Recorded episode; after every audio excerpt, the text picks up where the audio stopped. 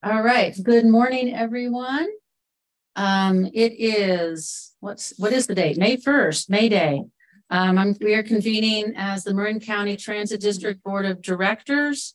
And our first item, um, is consideration of approval of directors' request to participate remotely and utilize just cause or emergency circumstances per AB two four four nine. And seeing that all our seats are full, I assume we don't need to do anything there.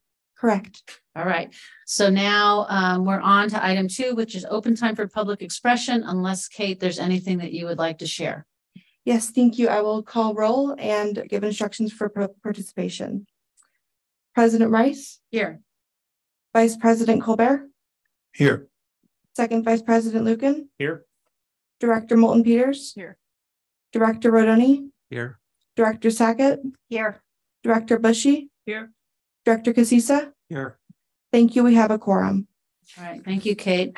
So now we are on to open time for public expression with a limit of two minutes per speaker for items that are not on our agenda today. Is there anyone here in the chambers would like to speak? Right, see no one. Um, Kate, is there anyone online? I'm first going to review the instructions on how to participate. Um, at today's meeting, in-person comments will be held before virtual comments. If you're joining us on Zoom and you would like to comment, please use the raise hand icon located on your screen.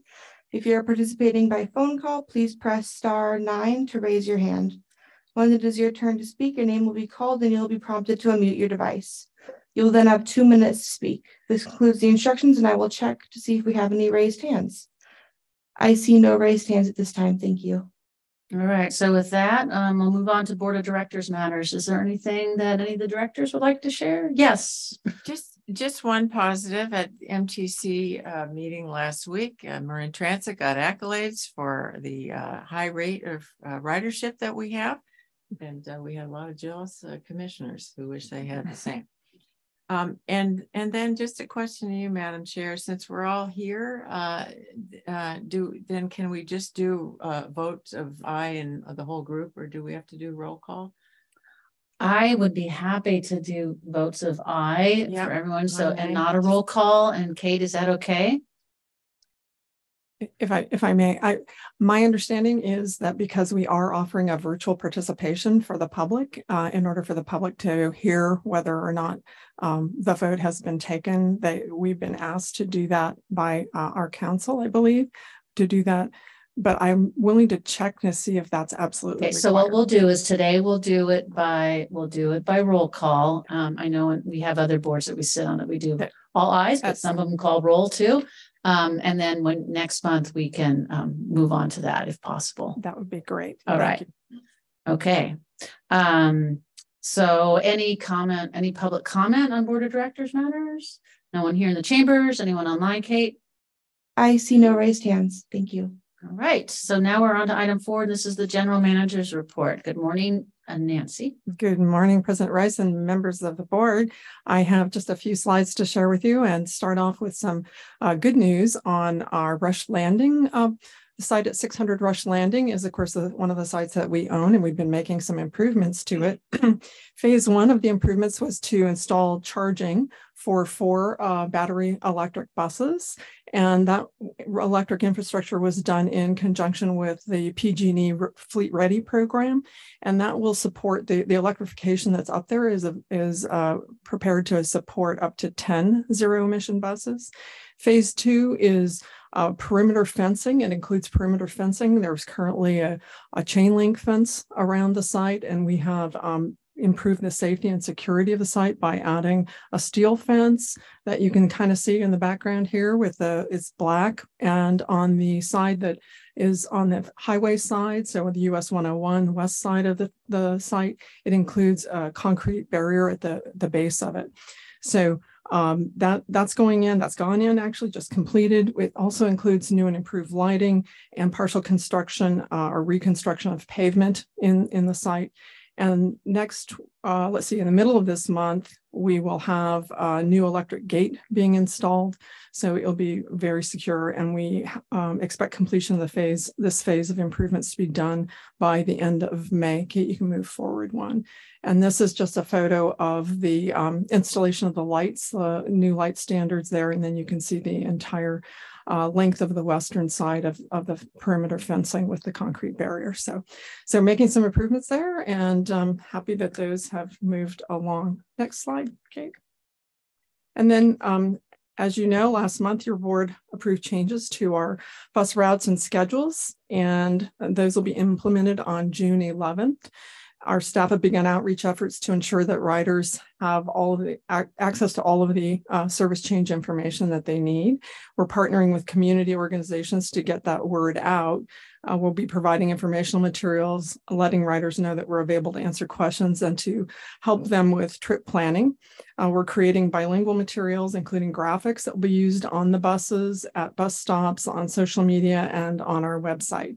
And we're looking to placing ads uh, in some of the lo local newspapers, as well as working with community-based organizations to have the service change information published in their newsletters or on social media. And of course, our, our overall goal is to provide a smooth transition for the riders as we make these changes. We've provided a few of the uh, materials, some of our outreach materials that cover this topic and, and others, some of our fare changes. They're up there on the front desk if you want to take a look at them as you leave, and we can make those available to, uh, to anyone for posting uh, wherever you see fit. Next slide, Kate. So then just turning to what we do every month is to look at the ridership. In fact, I think uh, perhaps uh, Director Moulton Peters was referring to the ridership recovery that we've had in terms of the regional uh, comparison here with all of the other operators. And for the month of February, we were at 81%. Um, you can see though that some of the other operators have uh, improved their, their ridership as well, but we're still leading the pack. Um, next slide, Kate. And then this is a slide that we show every month on the monthly ridership comparison. And here we are uh, the seventh, uh, we, we provided the seventh most trips during the month of February uh, compared to all transit agencies across the region. So, um, yeah, you know, you can kind of see that we are right up there with kind of the larger operators, in fact. So next slide. And then in your packet, of course, we always provide the month monthly report, a monthly monitoring report. And this is the report where we compare our fixed route. This first slide is a fixed route ridership to ridership from the prior year. And the gray line shows ridership for month by all um, by month for all of the last fiscal year. And then the red line on the top shows uh, the ridership for this year. And in February, ridership was about uh, was over 200,000 at 207,000 passenger trips. Next slide. Um, demand response ridership, as you know, that ridership had has been falling a little bit since September, in fact, and it was at about 41% of pre-COVID ridership uh, levels. And it, it, in fact, dropped below the, the 22 levels there. The trend kind of started to level off, as you can see, but it was 5% lower than the February of, of last year and um, uh, we're at about 5,600 passengers uh, for the month of February. Okay, and that concludes my report, and I'll be happy to answer any questions you might have. Thank you very much. Any questions for the general manager? No. All right. Any questions uh, from anyone here in the chambers? See no one, anyone online? Uh, yes, we have one public comment here. Anthony Nakor, please unmute. Good morning, um, um, Board of Directors and um, Director uh, um, um, GM Neela uh, Whelan. Um, can you hear me first of all? Yes. Perfect. Um, so, um, um, Nancy, my question to you is uh, whether or not um, you'll be able to um, not just have an educational campaign for the upcoming June 2023 schedules, but um, if you'll be also be kind to have like a free, you know, like a free rides um, during the duration of the um, service changes so that um, riders can be acquainted with the um, new schedules and the new routings. And at the same time um, since um, it'll come you know like uh, in mid-june if you'll also be able to um, offer free rides during during the 4th of July, similar to what you've done last year, so that uh, we could have riders uh, ride Marin Transit for free to and from the county fair.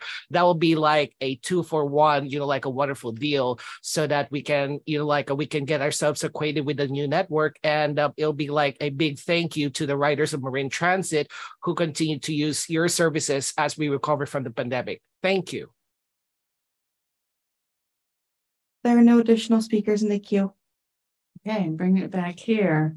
So Nancy, that um some interesting um suggestions there. Um, if you could maybe provide some comment and I I know I have some thoughts. Sure. Um, yes, we we are going to be providing free fares during the fair. So um, those, as you all recall, we've done for um, pre pre COVID, and then um, we've done them uh, last year as well. But we provided free fares on all of our routes during the fair period, the five days of the fair around the Fourth of July holiday. So we we are doing that, and I think um, Anthony raises a good point about the fact that it will be kind of a thank you also as we make the, the transition. We are not planning to start them on June 11th, though. We um, it, will be the promotion that we're doing for the during the county fair. So um, we are doing that. We also are starting our student fare free fares during the summer for for students, and that's in collaboration with other North Bay operators, by the way. So so we are offering free fares during the summer for for students. Okay, so um, and when does the when do the free fares for students start? It, it it seems like it might make sense to try to have some alignment, but June June first. June first. June first, and the service changes go into effect. June eleventh. Okay. I I I um I think that's a really actually interesting idea to consider marrying up um, a free fare promotional type of campaign aligned with service changes. Um, I don't know what the cost is. I don't know how difficult that would be to implement, but I'm curious as to whether you all, you know, this is of course at first blush, think there might be some benefit there. And I'm also wondering what um, if what our direct uh, my colleagues might think about that. Nancy, any thoughts first? We can, we can definitely consider that. I'm just thinking through the um, the timing of it. It's a little tricky, certainly. Uh, so if we can get back to you, uh, we'll have a June meeting, and it, if we could align them, you're thinking with the June 11th service change, yeah. Um, yes, maybe we should Just a get back thought. to you. Yeah. Any any other com any other Just, uh, I, Yeah. I understand Nancy, you've got to see Mhm. how it works logistically, but really what it boils down to is advancing or moving up some of the free service you were intending to give. Yeah. Uh, j- Just accelerating it a little bit. Mhm. Yeah. Okay. Well, I guess what, before we have the staff go run down that path, is there other interest in? Can I ask a question? Eh, What's the logic on June eleventh?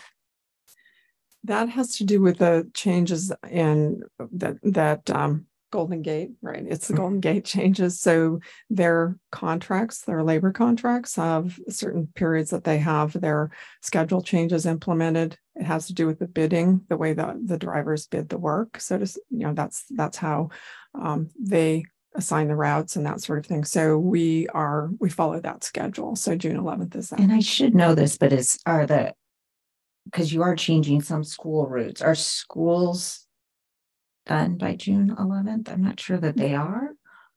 Schools, yeah. the- come They on, are. Robert. Yeah, sure. Yeah, the school, yeah. Should know. She did. So um, as part of the June service changes, we are going to be continuing to run the school routes through the end of the school year on their current schedules. So all the service changes we're talking about that were proposed and approved at your last board meeting, um, those those will happen on June 11th, and the supplemental routes will actually start in the fall. So the six uh, 645 and the 651, which you approved at your last board meeting, those schedules will continue through the end of the school year. All the schools are on a slightly different schedule. And then coming back in the fall, those changes will, will uh, go effective for the 600 series routes. So we will continue service through the remainder of the year to accommodate the schools um, as is. So I guess my comment is, I haven't thought through the idea of free service incentivizing people to try new routes. I, I just don't know. I'd love to hear your input on that. But I do see a value in streamlining messaging around a one date. Um, it seems like if there's one, you know, f- free routes, free for kids on June first, but school's not actually out, and then June eleventh, we're changing. And if we tied it, just seems like a real opportunity to get mixed messaging, I guess. I'll just offer one thing on the free use is last year we started it mid June, mid to late June when all, once all the schools were out. This year we've been do, working really closely with all the other operators to do this joint campaign. And if you include Sonoma County and Marin County schools, there's really a diversity of when schools get out. The messaging seemed easier to just say June, June, July, August. Um, technically we have not said so anyway everyone is going to promote june july august free rides for youth. It was too difficult to get a nuanced exact date of how to align all of the many operators were jointly and the joint campaign seemed worth just doing all three months. So that that's the explanation of the june 1st start for the youth. But as a, as a practical matter, thing that stops us from promoting it whenever we want to start promoting it, right? Right, right. So, Yeah. So I think, I think what um I would suggest is just to give it a little more thought to, should there be any um realignment or uh, or changes in terms of of, and is there potentially benefit, whether uh of offering a, a free fare period, free rides um aligned with the service changes or being in June or what have you, just give it, a- I would appreciate and would respect um whatever your recommendation is as staff to do anything differently than what you proposed today. Um, what I was thinking about is um, there seems to me like there might be some value in when the service changes happen and in one, um, rewarding riders for our, our current riders and um, giving them a pat on the back for maybe getting used to some different service some service adjustments and two you're you're maybe encouraging new folks to get on board uh, right and right at the same time as the service changes have started. But anyway, I could be off there, but appreciate any any feedback next month. Great. Okay. Are we good? All right, um, so now we will move on to the consent calendar. Any, any items anyone like to discuss or take off the consent calendar? None. Um, anything you'd like to call out, Nancy? No, not at this time. All right, so then we'd go to public comment on the consent calendar. No one here, anyone online? Um, I would like to note we received written comments on agenda items five C, eight, and nine from a member of the public via the district's online public comment form. The comments have been shared with the board and will be included in the public record of this meeting. Now I will check if we have any raised hands.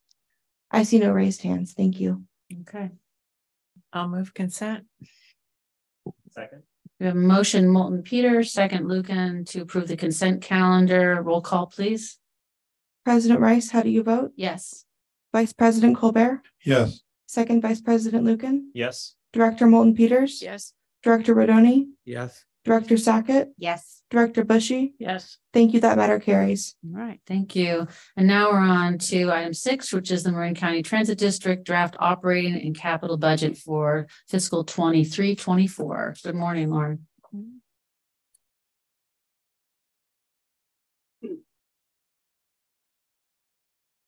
Uh, Good morning, Board of Directors. Lauren Gradia, Director of Finance and Capital Programs, and I'm going to be presenting the draft budget for fiscal year um, 2024. Next slide.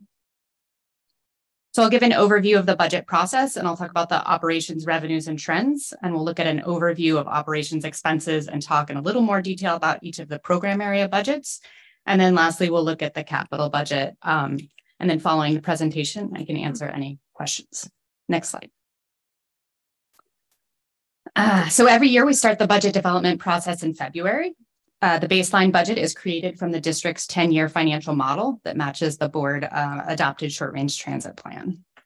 Public outreach is done as part of the short range transit plan process and for any service or contract changes reflected in the document. The operations budget is segm- segmented into program areas for um, administration, local service, rural service, Marin access, and yellow bus service. And we have staff level meetings for each area, plus the, the capital budget to confirm service levels, to review the current year um, estimated actuals, and to discuss any upcoming plans uh, for changes. The goal for the budget is to per- preserve the balance of revenues and expenditures over a five-year horizon, and then provide for the board adopted service levels while allowing for innovative growth and maintaining the adopted reserve levels. Next slide. So this slide provides a summary of the major budget elements and themes. Uh, the operations budget is balanced and there's a planned expenditure of capital reserves. The draft budget includes the adopted 2023 service changes, along with, um, although the change in overall hours is small.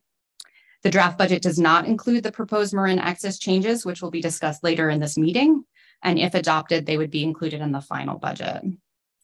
One interesting element of the budget is the significant revenue fluctuations that we're seeing in almost every revenue source. And we'll look at why these are happening despite the stability of some of the underlying revenue sources. And then uh, lastly, for the capital budget, we are planning for the expenditure of the capital reserve to continue to address the needs for facilities. So next slide. This is the summary table for, um, of the budget, which is included in the report, and it shows the actuals from fiscal year 2022, it shows the uh, budgeted and estimated actuals for the current fiscal year. And then it shows the draft budget for FY 2024. It shows the totals for the operations and the capital budgets and the resulting reserve balance. In the FY, uh, or the fiscal year 2024 draft budget, the operations expenses are within the projected operations revenues. And it's, uh, the capital budget includes the expenditure of $1.9 million of uh, reserves for the facility projects. This creates a net reduction of the district's fund balance of by 1.3 million. And with this budget and the estimated actuals, uh, we would still, we would, the district would have a fully funded contingency and emergency reserves to meet the board adopted levels. And then the district would have a $11.1 million capital reserve at the end of the period. Next slide.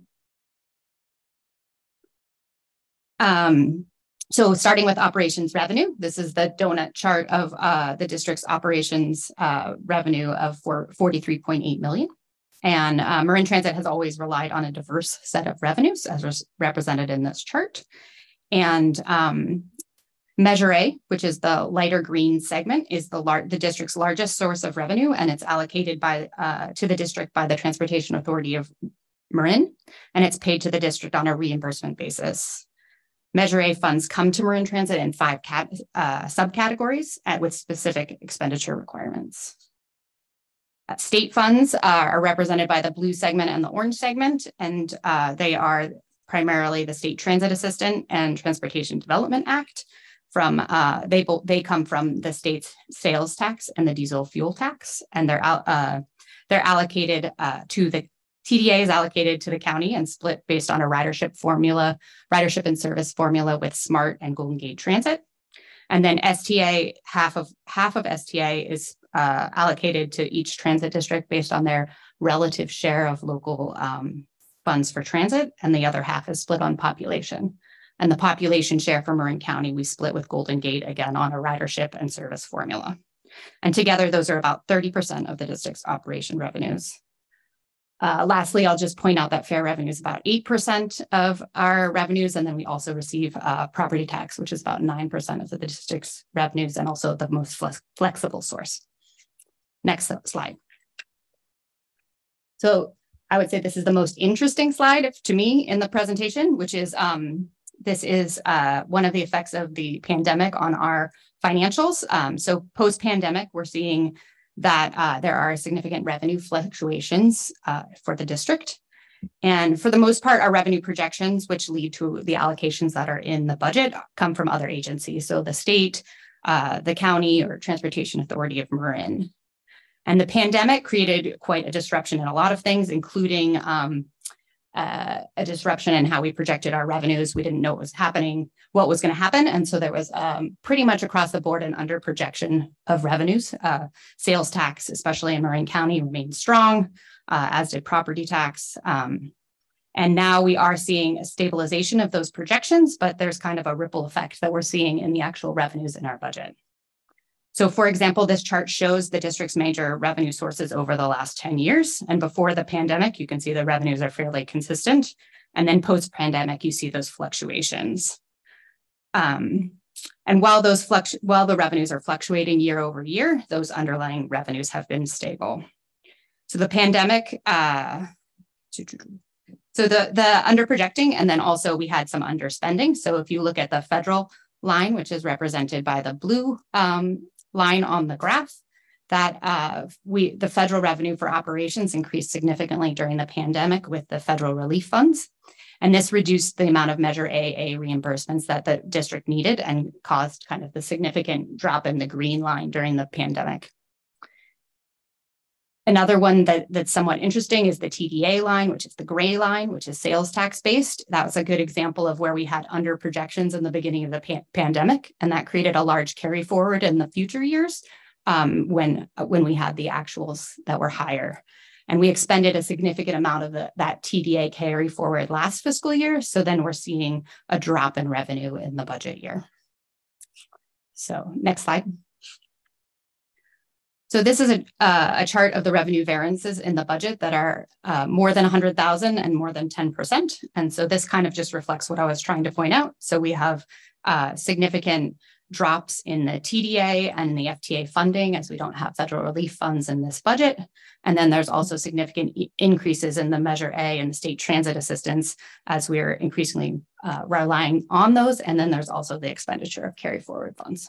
Lauren, could I ask a quick Yes. question on your, on your previous graph in Yes. this table, that when we got the federal funding and we didn't need to use as much Measure A, did we still put the Measure A in the bank for future? It stays with TAM. If you view TAM as the bank, yes. Uh-huh, so it's not in our bank, it's in No. their bank. So we we draw down Measure A on a reimbursement basis. So we show them what expenditures we have and then claim it according to the expenditure. Interesting, okay, But- thank you. It is set aside for the transit expenditure. So it, it, well, it's in the bank and their bank, it's for transit, Okay, thank you. Marin Transit. Yeah. Right. Okay, next slide. And This is one more graph of the Measure A funding. So this is our Measure A expenditures over uh, the 10-year period. And you can see the, the three bars that are significantly lower, especially in the green line. So this shows the segmenting between those subcategories of Measure AA. And so those come in local transit, school transit, rural transit, special needs, and capital. And so you can see during the pandemic, especially in that local transit, that dark green bar, we had uh, we claimed less Measure A because we had significant federal relief funds. And then we are returning to a more normal trend line in terms of expenditure of Measure AA. Next slide. So shifting to operation expenses, um, this is the donut chart of the, the district's operation expenses, we, which are 40, uh, the budgeted at 43.2 million. So the dark green and the light green are the purchase transportation expenses. So these are the majority of them are in Transit expenses. They add up to 75% of the, our operation expenses, and they are comprised of our contracts with uh, for operations. So that would be with Marin Airport or Golden Gate Transit, Transdev, um, and uh, potentially Bauer for next year. Uh, we are seeing con uh, continuing increases on the purchase transportation costs. This will be the second year of our new contract with Golden Gate Transit that had significantly higher costs per revenue hour. And then the contract uh, rate for fixed route service with Marin Airporter is less than Golden Gate Transit, but it increased 15% this year to accommodate increased driver wages and new fixed uh, costs for operating new services. Um, we, the district will continue uh, to put out new competitive procurements in the upcoming year, and we'll continue to have uh, challenges attracting bidders due to the tight labor market and uh, the lack of operations facilities. And then fuel is also a significant and volatile component of the budget, and fuel prices have stabilized, but the budget does allow for additional price fluctuations. Next slide.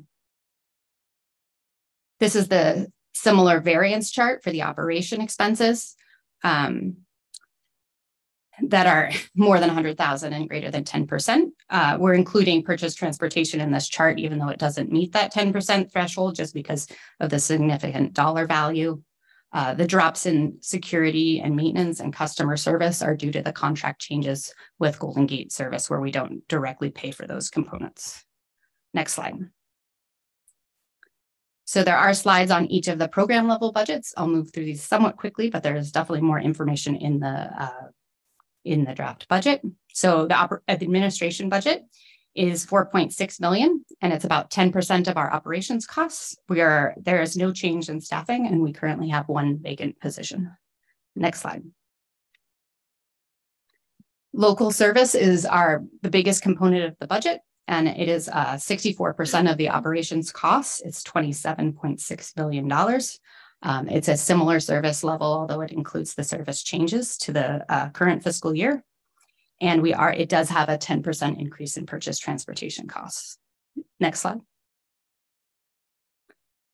This is a chart showing the revenue hours and the passengers uh, for the local service. And the primary uh, takeaway from this is just really the, the stable revenue hours that we've been providing. And then you can also see the dip in passengers that we had on the local service during the pandemic and the recovery that Nancy talked to in her report. Next slide.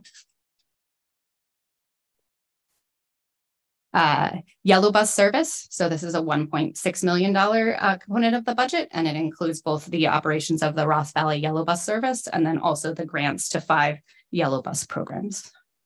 Next slide. The rural, the rural uh, service program, which is the West Marin, primarily the West Marin Stagecoach. It's good, will be oper operated by Marin Airporter, and there's no change to the service levels. And that does receive FTA funding through the Section 5311 program. Next slide. So the Marin Access budget, which includes our local and the operation of the regional paratransit service for Golden Gate Transit. Um, it also in, in, includes other programs for um, adults and people with disabilities. We will be talking about some uh, pending changes for this program that, if adopted, would be incorporated into the final budget. Next slide. And this slide shows uh, the service hours that are currently budgeted in the Marin Access program. And I think one of the components to point out in this slide is that um, we are, this shows that we are budgeting for increased hours over the estimated actuals for the current fiscal year.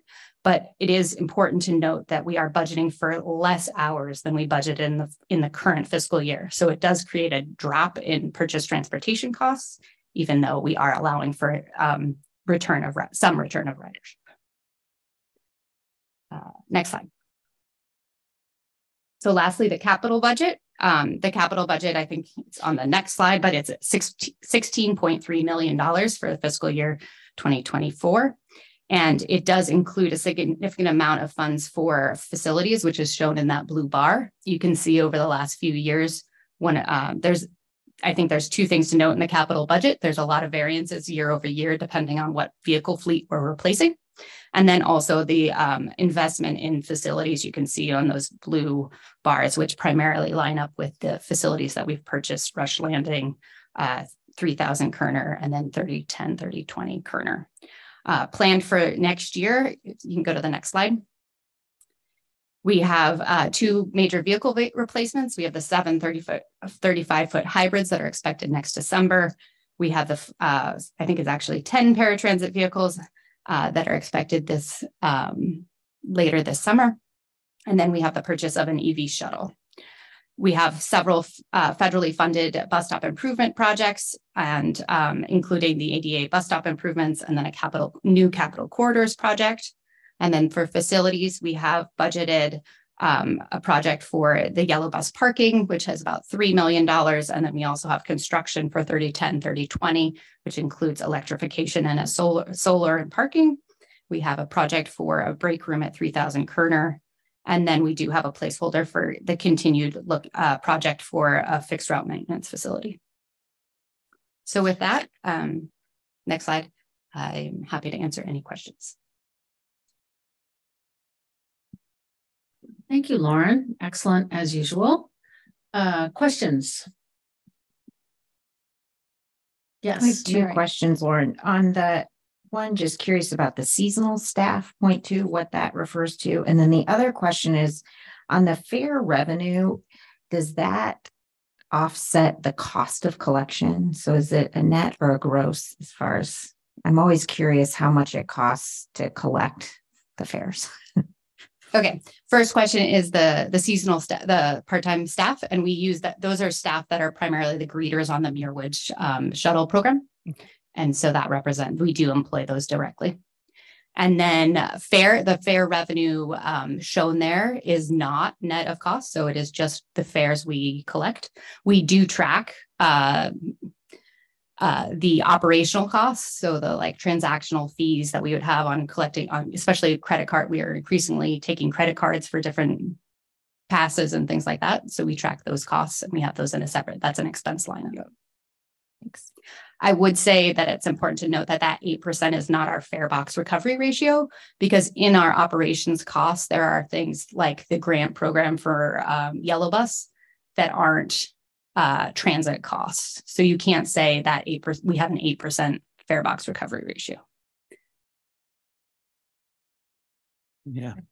Thanks, Lauren. Appreciate the update and report. You always present a good budget, easy to understand. Item six in the packet, the pre-COVID and post-COVID, looking at Measure A, and I assume this is actual drawdown of Measure A funds. Correct. So it's not reflective that sales tax didn't drop. It's it's No. reflective of what we draw drew down. Okay. And then likewise, looking at the 23-24 budget on the next page, the five million dollars in addition, again, that's drawing down additional Measure A funds, not necessarily reflective that that the sales tax has gone up that much. Correct. Yeah. The It projections for Measure A next year are very flat, but we do have, they, we have carry forward funds. So in the immediate term, it doesn't have a big impact and it would have an Okay. impact over time. I think it'd be helpful for me to see the Measure A sales tax over the last five years, how that's performed at some point. Okay. Thank you. There is a chart also in the budget, in the budget document on page. Um, again, even- page eight, uh, that tries to show, uh, the. The, the actual allocations that we receive every year Mhm. as opposed to the drawdowns, because they can be significantly different. Okay. So that might be a helpful place to start. And it you. also does show the difference between what we're allocated versus what the actuals that come in, because that, that, that variation has a significant effect on our revenues. Okay, thank you. Yeah, Brian, go ahead. Yeah, sure. Are we, are we gonna do comments after this or just general questions? Que- questions that you can throw a comment into if you would like to. Okay, thanks. Yeah, so you know, these are, this is always such an interesting thing, right? Like it's, it's a pretty tight budget. It's easily understood. Um, it's on a certain level, it's the most important thing that we do, right? To make sure it's, it's sort of functioning. So I feel like if I don't say anything, my constituents may think I'm sleepwalking through it. Um, which I'm not. I'm totally here with the rest of my board members.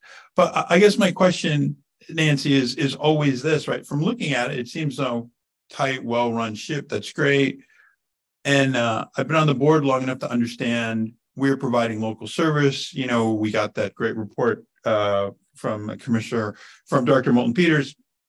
You know, is there any context I should be thinking about this, about, you know, all the other headlines, the death of public transit, right? San Francisco's in a doom loop, and or just sort of fundamentally different from that, you know, any, any like mm-hmm. where, where that relates to this? Sure, we could, we could have a, a nice long discussion about that. I, I think, but sh- short answer is that, you know, we came to you with a, a five-year projection uh, a while back that is our, was our mini short-range transit plan. And one of the things that Lauren and her team and all of our, our team do is, is continue to look forward, right? We're always trying to see what, what does our future look like here? And obviously very, very tricky in the last few years to see what, what that looks like. I- think that one of the interesting things for us regarding our ridership was not only where we are today with the, the kind of pre-COVID ridership, we've been there for quite a while. You know, we we rebounded, if you will, quite quickly. So I think that speaks very much to the the demand for our service, and we know that it's going to be there. Unlike some of the other things that you hear in the news, and and you know we've we've talked about the fact that some of the commute oriented services that go into San Francisco are in a vastly different situation than we are. So, so commute service like Golden Gate commute routes, the ferry services, the and BART um, are, are really in a very different situation because of the way workers are staying. You know, do not go into downtown San Francisco the way they used to. So our local riders are very very dedicated. They and they're reliant on our services and they are still making the trips that they have been were making pre pre covid so they're working service jobs they're working in other other places that require them to be there. They're not tending to work from home. They're going to school. They're doing all the other trips that they made on our services. So i think the the takeaway for us is really looking at for me i think right now is is the cost side is what, what lauren was talking about. The costs are going up faster than revenues generally which is not atypical in, in, um, in a lot of public sector services but certainly that's something that we keep an eye on when we look out in our short range transit plans, our five year forecasts, our 10 year forecasts, we're always looking at that, trying to say, okay, if, if our costs are going up a little faster, where can we tighten up? And we've been able to do that.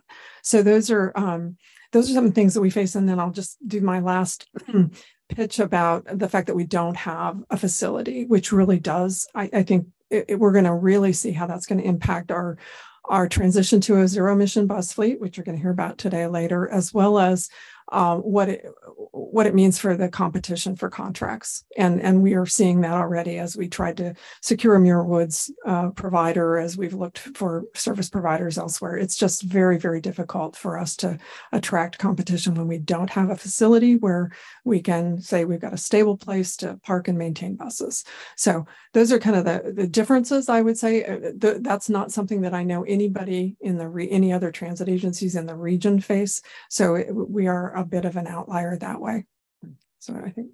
Thanks. The only thing I would add is that uh, our our fare box recovery ratio is low, but in terms of the the big difference between like a BART and other rail providers is their fare revenue provided a lot a greater percent of their operations revenues. So without riders, it, it creates an imbalance between their revenues and expenses that we don't experience because we have a low fare box ratio and our riders have returned.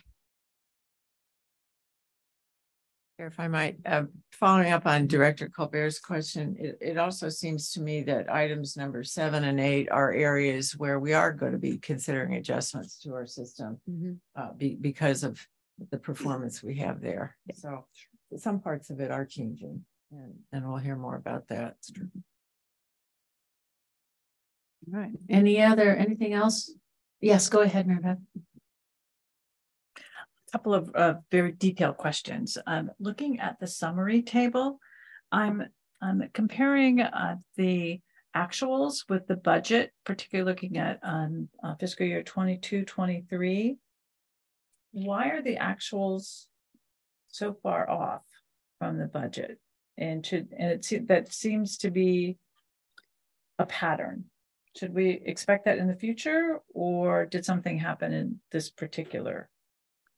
The primary difference i think is in the capital side. And so we tend to uh, we had anticipated some of the, the fleet, the 735 foot hybrids would be delivered. And then plus we also have that, we have a $3 million project budgeted for the yellow bus uh, facility that we didn't secure because we haven't been able to find land. So it's primarily in the capital budget and it tends to happen because of those facilities. Right. I, I saw that. Okay. I, I was talking about the operations okay. budget. Um, it looks like the, the numbers are off by close to 10%. Is that typical? Should we expect that in the future or? Some of that is all, uh, so paratransit, we reduced a little bit. Um, we do tend to be under budget. Um, we allow for fuel fluctuations, but then also on paratransit, we we planned for a greater increase in demand on paratransit, and we are bringing that down. So that should take that we should be closer this year than we were last year. So prudent management has a little cushion in there. Is that a is that my takeaway? Sure. Okay. All right. Um, now, um, moving on to another detailed question on your page number 15, you talk about CPI. And I think I understand what happens with salaries. It it says the salary bands are expanded, but the salaries are not automatically increased. Correct. I'm I'm wondering if there's, so what actually happens? Um, does that tend to get translated? It, it looks like, it, it looks like it gets translated into um, a, a bigger budget. Is that fair?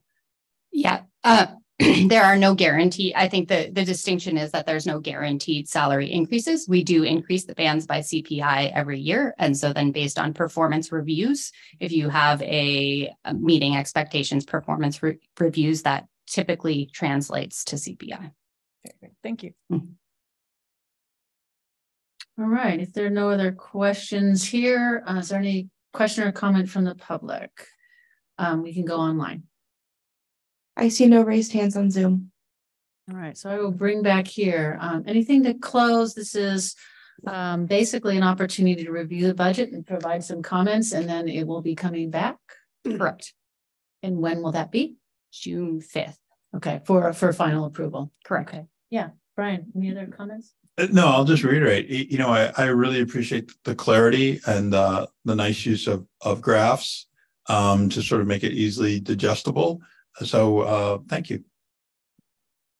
And I think I would add, um, just to piggyback on Maribeth Bushey's uh, comments that, you know, um, definitely we, uh, there, there, today, today's budget and presentation and prudent approach reflects how this district has really been operating for many, many years and um, navigating well those ups and downs and also to the degree that we can forecast into the future, um, um, being able to really maintain service and expand where we can and, and make adjustments. So kudos to you, Lauren, uh, and the entire team. So we don't need to take an action, I don't think. All right. So Lauren, thank you so much. And uh, directors, if you have any follow-up questions or comments for Lauren or Nancy on this, I'm sure they will make themselves available. So now we're on to item seven, and this is the Marin Transit Connect Pilot Program Evaluation. And as Director Moulton Peters noted, items seven and eight do um, do relate directly to um, our review of the budget we just had. Thank you. Yes, and uh, Asher Butnick will be doing the presentation today, but actually you kind of said what I wanted to say, and the two items are are related. So you'll hear an evaluation that Asher will present, and then in item eight, we'll be talking about kind of what the recommendation is coming out of this evaluation. So as you think about questions you have, you might want to consider that we will get a full discussion of it under item eight as well. So All right, good morning, President Rice and members of the board. My name is Asher Butnick, Transit Planner with Marin Transit. And item number seven in your packet this morning is the Marin Transit Connect Pilot Program Evaluation. Next slide. I'm going to start with a brief overview of the Connect program history, go over some trends across the five-year span of the program, and then really focus in on what's been happening for the past year. Next slide. So transit agencies across the country face a huge problem when it comes to delivering same-day accessible rides to their riders. Here in Marin, we've heard from our Marin Access riders, which are Marin County residents age 65 and up or who have mobility impairments, that same-day transportation needs present a significant issue to them. The Connect pilot program was intended, intended to solve that problem. Next slide. Uh, launched in May 2018, Connect started as a microtransit program focused in northern San Rafael with connections to the Civic Center Smart Station, major employers in the area, medical facilities, and other facilities focused on older adults. The primary goal of the program was to provide same-day accessible transportation to older adults and people with disabilities. And the program also had a secondary goal of providing first last mile connections to the commuters in the area with the idea that these riders would help make the program feasible for Marin Access riders who really need the service. To encourage commuter ridership, the district partnered with some major employers in the area to sponsor their employees' fares, while Marin Access riders were given a reduced fare to encourage their use of the program. The one-year evaluation presented to your board in July 2019 concluded that the program was doing a good job of serving commuters who made up 92% of ridership at the time, but was not meeting the needs of Marin Access riders. Next slide. Two major changes occurred to the program in 2020, first in February and then again in July. The July changes were planned pre-COVID and were not a response to the pandemic. These changes were intended to increase ridership, Marin Access ridership in particular, and decrease technology costs. The changes included a significant service area expansion to two and a half miles from all the smart stations, increasing the general public fare to be distance-based while preserving a low fixed rate fare for Marin Access riders, switching to the Uber platform, and integration with TAM's $5 first last mile voucher program. This remains the current version of the program. Unfortunately, ridership on Connect was heavily impacted by COVID starting in March 2020, so we can't really do an apples to apples comparison of these changes relative to the first iteration of Connect. Next slide. First, I want to quickly go over the Connect service parameters. Service is provided by Marin Transit contractors and district-owned vehicles and operates weekdays from 6 a.m. to 7 p.m.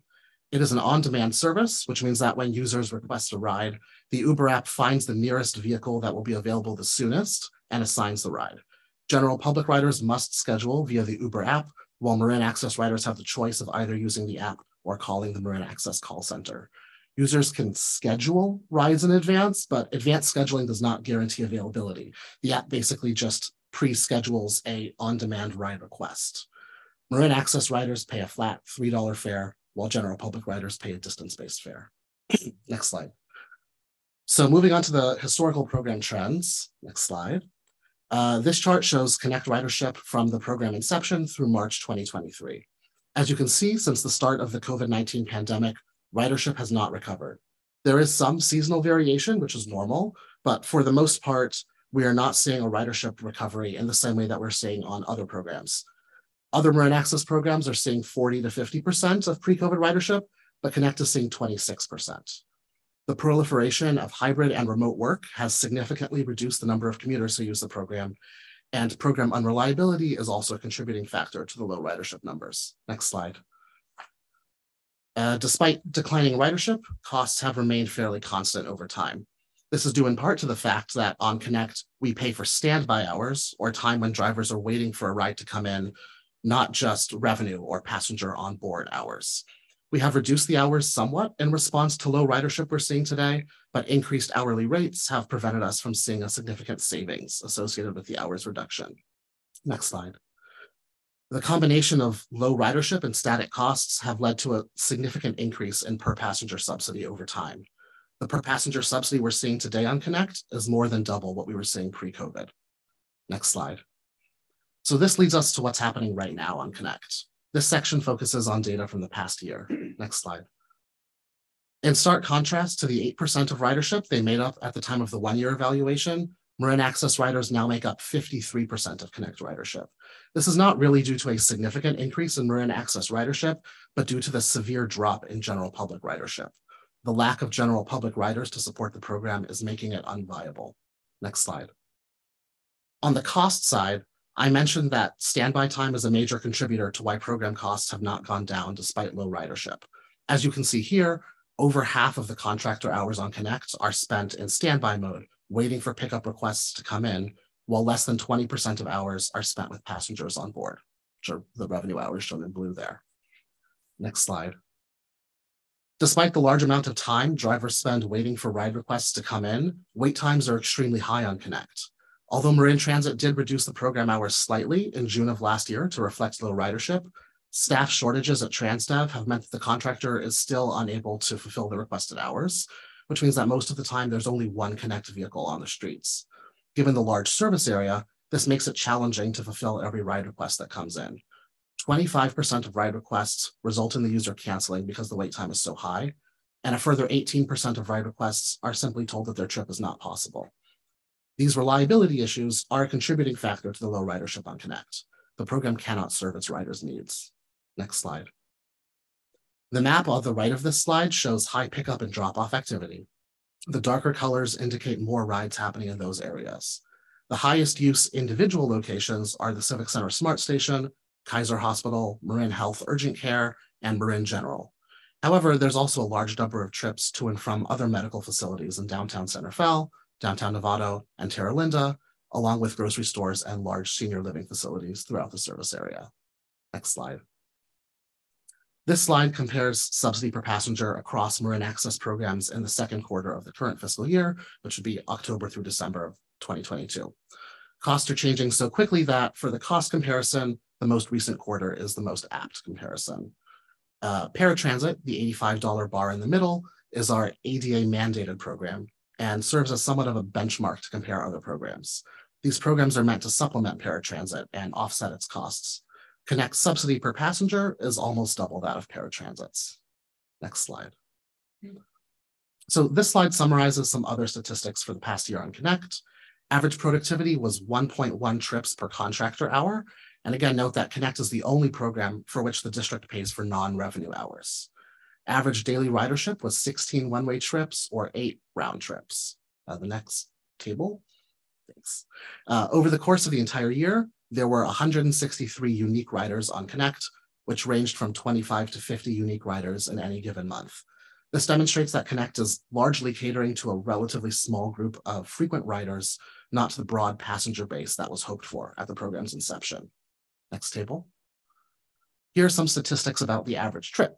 Most wait times are 6 to 24 minutes, and that only takes into account completed trips. For the 25 for the 25% of ride requests that result in a cancellation, the average predicted wait time is likely much higher. Uh, next slide. As part of the evaluation process, we also solicited feedback from current riders of the program. Next slide. Riders had both positive and negative things to say about Connect. They liked the comfort of the Connect vehicles relative to the paratransit cutaways, and they liked the same day on demand nature of the program. However, they found the service reliability issues to be a serious barrier to using the program, and some were also frustrated by the limited service hours, service area, and the inability to use fare assistance credit for those who qualify for that program. Uh, next slide. So what are the takeaways from this evaluation? Next slide. Uh, Connect in its current form with its current ridership patterns is an inefficient program. Productivity is low, subsidy is high, and driver hours, which are especially precious in this time of driver shortages, are not being well utilized. The ridership has not recovered, and all signs indicate that this pattern is not likely to change anytime soon. The service is unreliable, which causes rider frustration and prevents the program from meeting rider needs. The limited driver resources would have a much greater impact in other programs. So that's the end of the presentation. All right, Asher, thank you so much. Well, maybe thank you. so um, I suspect there may be some questions, but I'm actually thinking that because um, the next item really speaks to um, really sort of how to adjust for changes that we might make to the Connect program um, or in, in light of the, the Connect program's performance. What I think I'm going to do is um, go to the public to see if there's anyone specifically who wants to speak on seven, and then go right on to eight, and then kind of fold in all of our comments and questions together. Kate? Yes, Anthony Nakor, please unmute. Good morning once again, and um, thank you, Asher, for the wonderful um, budget report that you have. Uh, you, I mean, the report that you've done for uh, Marin Access and the um, Dollar Ride services. So, uh, quick, uh, quick comment over here. Um, the low ridership um, statistics on the um, Novato Dollar Ride and the Marin Transit Connect reinforces the need to actually have better um, transit service for both San Rafael and Novato, especially when um, the when the when the figures seem to be much lower than expected. And when i saw that you you, you know like uh, that your services have already gotten only gotten about 25 to 50 unique riders a month that reemphasizes the need to actually reinvest um, in better transit service um in northern marin county because number one um the driver you know like um layover is already um a, a, huge issue on the budget.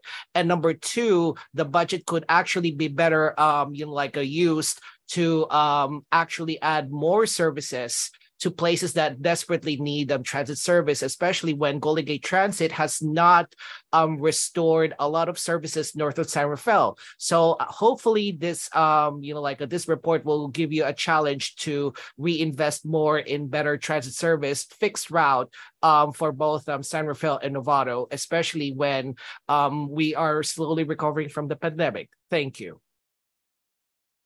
I see no additional raised hands on Zoom.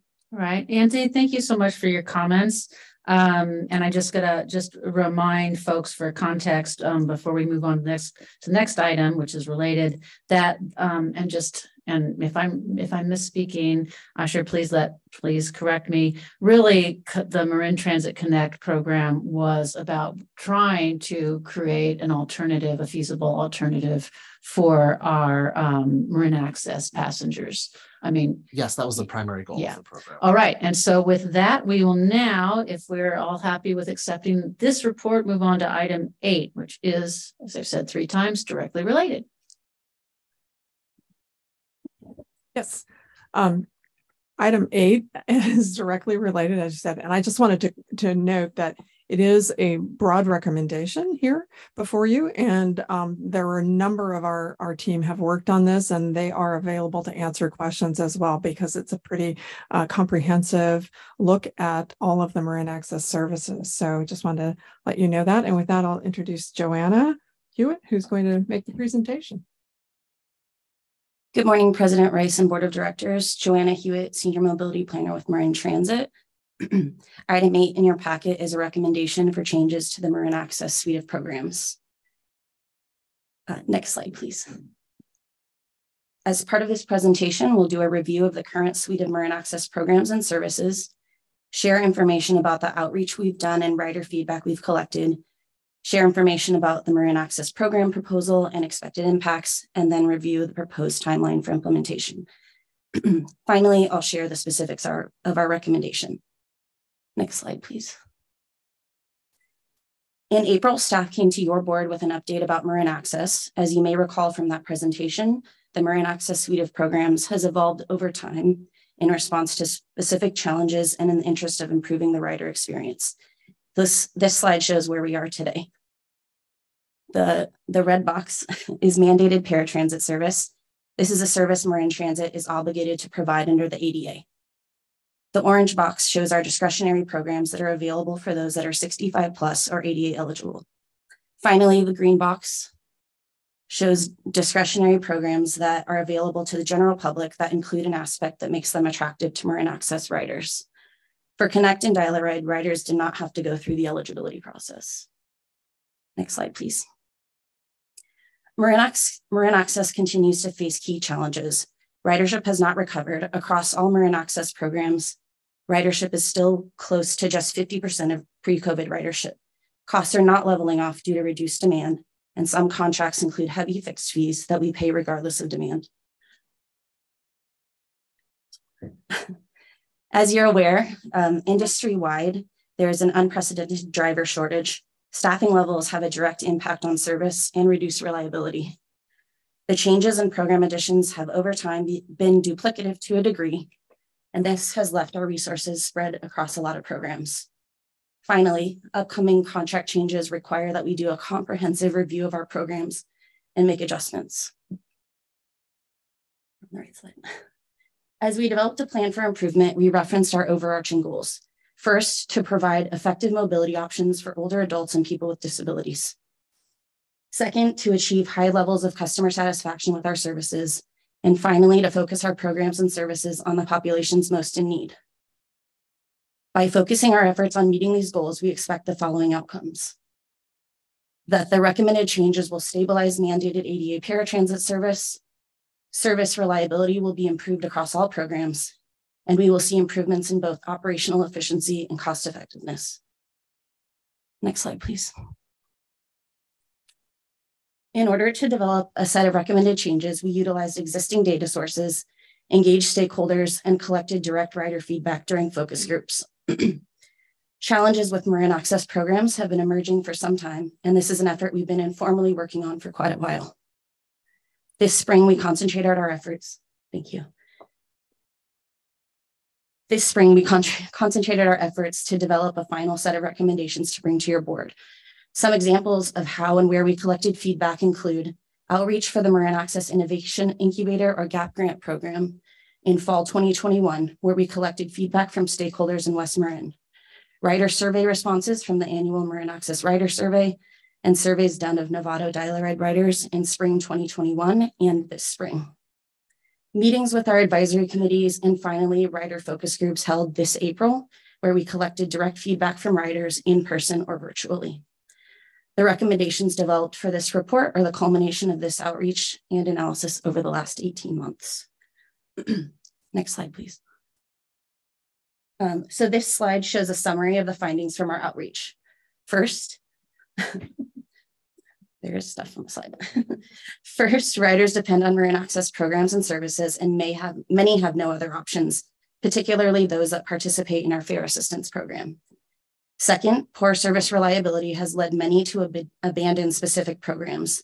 The driver shortage has greatly impacted our service and required that we shift resources from discretionary programs such as Connect to mandated paratransit. This led to reduced reliability and many riders have chosen to stop using these programs altogether. Third, program limitations such as service hours, service area, and trip counts impact trip making decisions. Fourth, riders appreciate friendly trained drivers. Fifth, trip flexibility, sorry, fifth, same day accessible service allows for flexibility in trip making. Sixth, trip flexibility for medical appointments is key to accessing healthcare. Medical appointments may be changed, run long, or require follow up appointments the same day. Flexibility allows riders to have confidence they have the ability to get to and from these appointments. And finally, fare assistance allows riders to access necessities, but increased flexibility is desired. As we collected feedback and heard from riders and other stakeholders, we integrated the findings into the proposal to get where we're at today. Input received from riders and stakeholders throughout this process was instrumental in helping us craft a set of recommended changes to improve Marin access. Next slide, please. So this slide shows an overview of the recommended changes. There are no recommended changes for paratransit, but the changes to other programs are expected to improve the service by allowing us to concentrate driver resources on mandated paratransit. The green box shows programs that include minimal changes that are largely administrative, but do have expected positive impacts on riders. These changes are detailed in the letter to your board, I do want to note that there is a typo in the letter. For the volunteer driver programs, the recommended change increases the reimbursement rate from 60 cents per mile to 70 cents per mile. The orange box shows uh, programs with a larger set of changes. I, I will be focusing on these during the presentation. Overall, staff believe that this set of recommendations will improve Marin access for all riders. Next slide, please. So the first major recommendation includes cancellation of Novato Dial-A-Ride and Connect. Uh, ridership on both Connect and Novato Dial-A-Ride has not recovered since the pandemic. In fiscal year 23 to date, average monthly ridership for both programs is less than 30% of pre-COVID levels. Um, pro program limitations such as service hours, service area, and limited supply are challenges for riders and in some cases have led to riders abandoning the programs. The conclusions you heard in the Connect evaluation just a bit ago largely apply to the Novato Dial-A-Ride as well.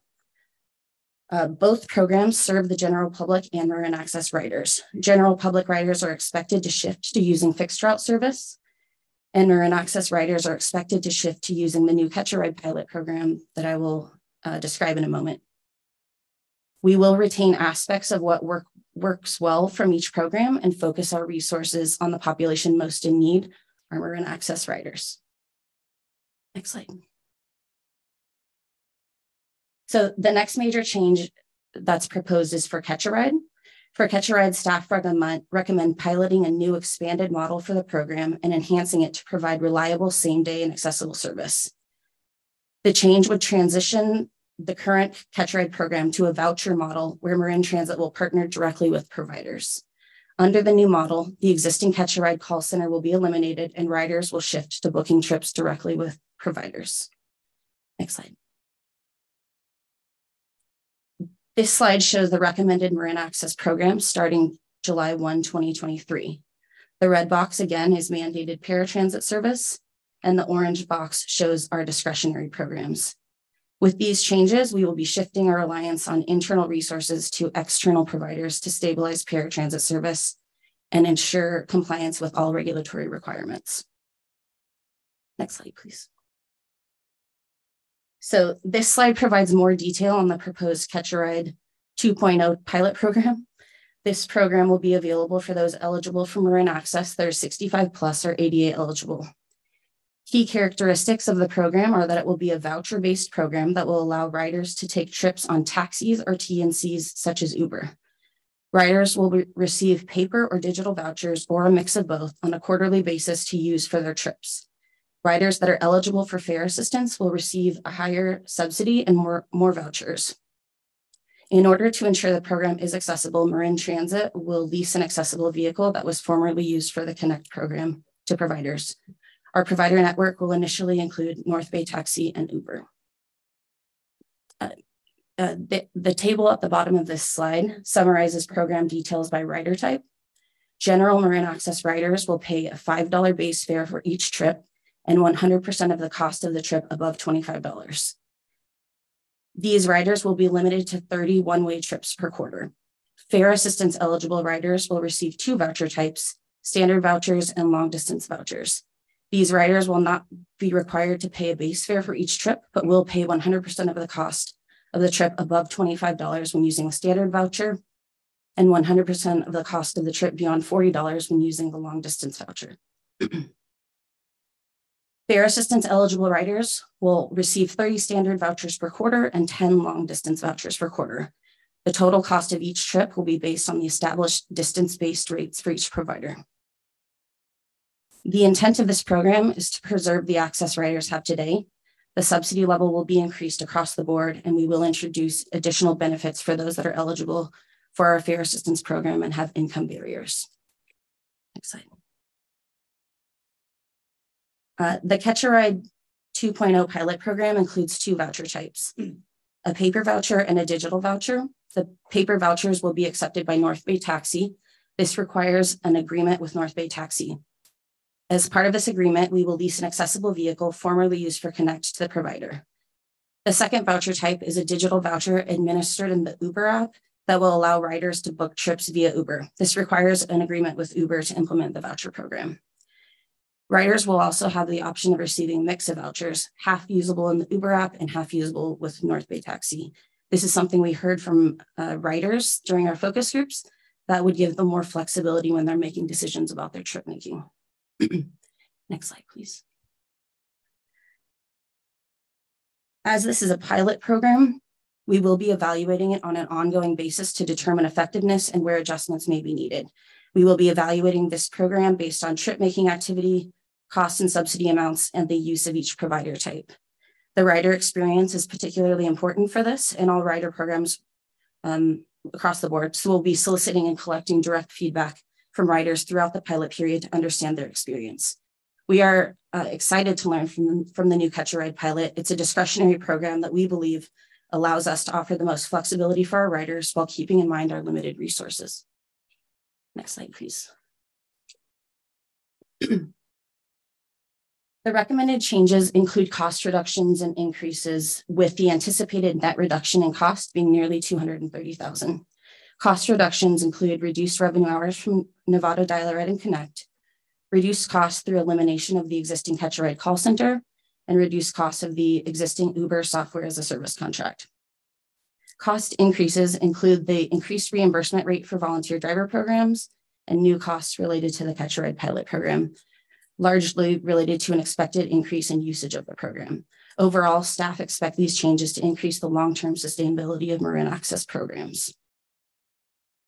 Next slide, please.